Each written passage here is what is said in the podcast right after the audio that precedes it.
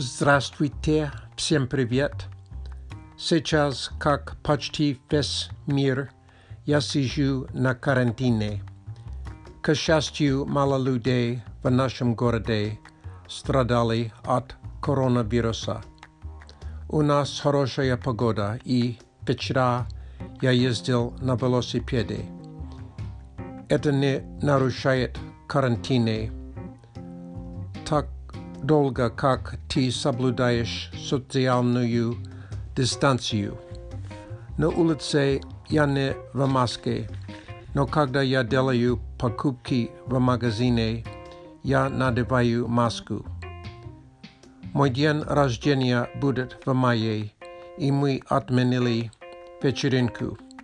Скоро я исполняюсь 70 лет. По поводу русский язык сейчас я читаю книгу «Нефть цвета крови». Это детективный роман. У меня есть обмен языка, и мы говорим про эту книгу каждую неделю.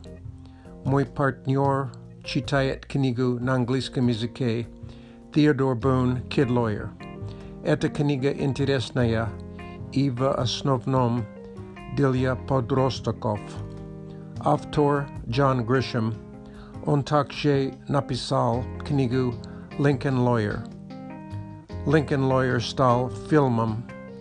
Может быть, вы посмотрели его. По поводу японский язык, он очень сложно. Говорят, она очень сложна а также легко. Грамматика легче, чем русский, но алфавиты не только один алфавит, а три сложнее. Я читал, что для англоговорящих японский язык сложнее, чем русский. Первый этап трудностей для англоговорящих испанский, французский, итальянский, португальский и так далее. Четвертый этап русский. Пят, пятый этап японский. В мае мой японский друг вернется домой. Иногда я думаю, в мае я перестану учить японский. Посмотрим. По-моему, самый сложный барьер – понять язык на слух.